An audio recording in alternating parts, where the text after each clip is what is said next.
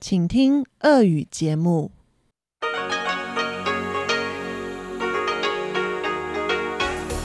В эфире Международное радио Тайваня.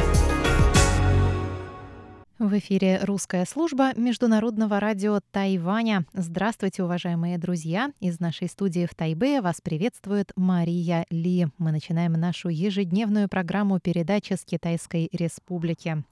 Напомню, что нашу программу по пятницам открывает информационный выпуск. Далее получасовую программу продолжает рубрика «Перекрестки истории» с Андреем Солодовым.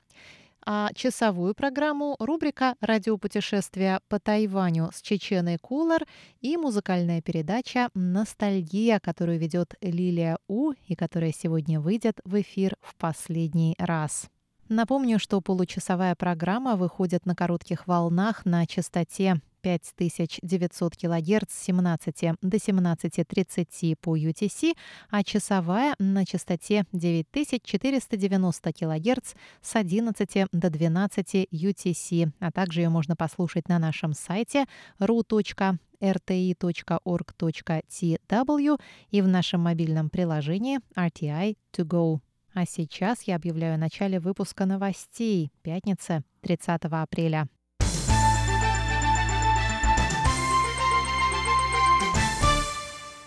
Сенат парламента Чешской Республики принял в среду резолюцию в поддержку участия Тайваня во всех встречах, механизмах и мероприятиях Всемирной организации здравоохранения.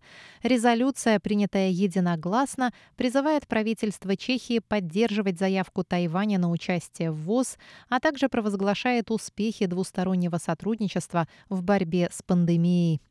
Глава Сената Милош Высторчил, посетивший Тайвань в августе прошлого года, несмотря на протесты со стороны Пекина, опубликовал результаты голосования в своем твиттере. Посольство Китая в Чехии немедленно отреагировало на это заявлением о нарушении Сенатом принципа одного Китая и о вмешательстве во внутренние дела Китая. Министерство иностранных дел Тайваня поблагодарило Сенат за принятие резолюции.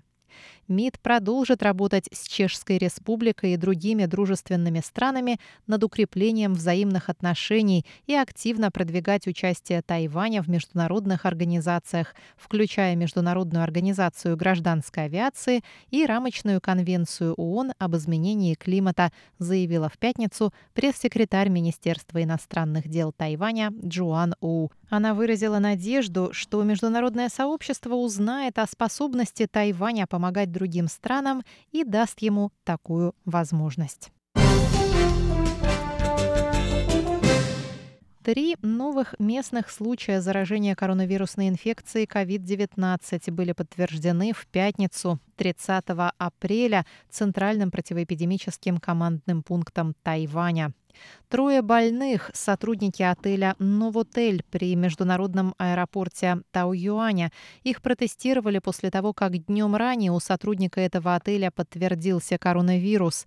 Все сотрудники и постояльцы отеля перемещены в государственные карантинные центры и протестированы на коронавирус. Центральный противоэпидемический командный пункт также сообщил о четырех новых завозных случаях коронавируса.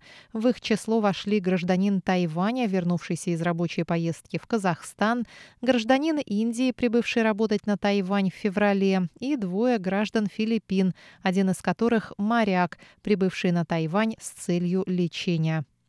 Муниципалитет Тау-Юань, на территории которого находится международный аэропорт и отель «Новотель», объявил в пятницу о четырех мерах борьбы с распространением коронавируса. Внутри общественных помещений необходимо носить маски, предоставлять контактную информацию, измерять температуру и дезинфицировать руки спиртовым раствором. Сокращается масштаб празднования Дня матери.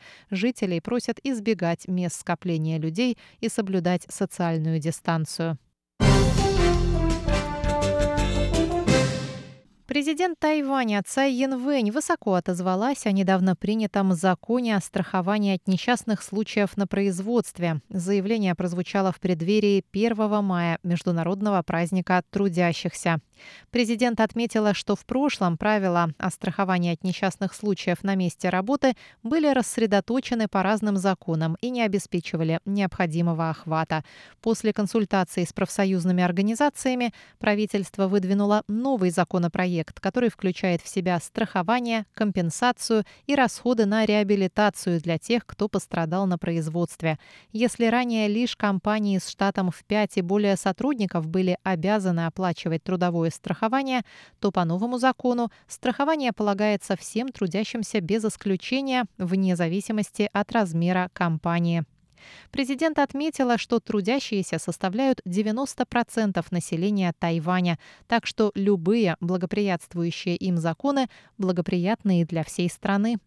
Согласно новому закону, тем, кто получил производственную травму, полагается выплата двухмесячной заработной платы. Под действие закона попадают легально работающие на Тайване иностранцы, включая рабочих мигрантов, трудоустроенных в тайваньские семьи.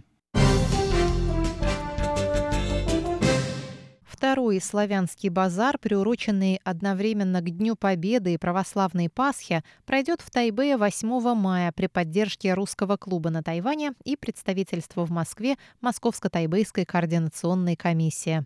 В 10 часов утра пройдет встреча, посвященная памяти погибших и пострадавших в годы Великой Отечественной войны. В ходе встречи прозвучат военные песни, пройдет выступление детского коллектива. Также будут объявлены победители детского художественного конкурса «День Победы. Мир на земле». Тайваньские участники представят живые картины и проведут выставку «Реконструкцию». Организаторы приглашают всех членов русскоязычной общины принять участие в рядах тайваньского бессмертного полка. Портреты ветеранов будут размещены на стенде и показаны в видео. Русская служба Международного радио Тайваня приглашает к участию в тайваньском бессмертном полку наших слушателей. Присылайте фотографии и информацию, включая имена, годы жизни, по возможности историю ваших родных ветеранов на адрес русской службы russ at rti www.org.tw. Праздничные мероприятия продолжатся на площади Маджи у станции метро Юаньшань. Участники смогут продегустировать традиционные русские блюда, включая русский хлеб, борщ, блины, шашлыки, пряники, торты, купить русские сувениры, посмотреть представления детских и взрослых творческих коллективов. Гуляния будут продолжаться до 10 вечера. Всех участников просят не забывать о противоэпидемических мерах и надевать маски. Вход на мероприятие свободный. Выпуск новостей пятницы 30 апреля для вас подготовила и провела Мария Ли.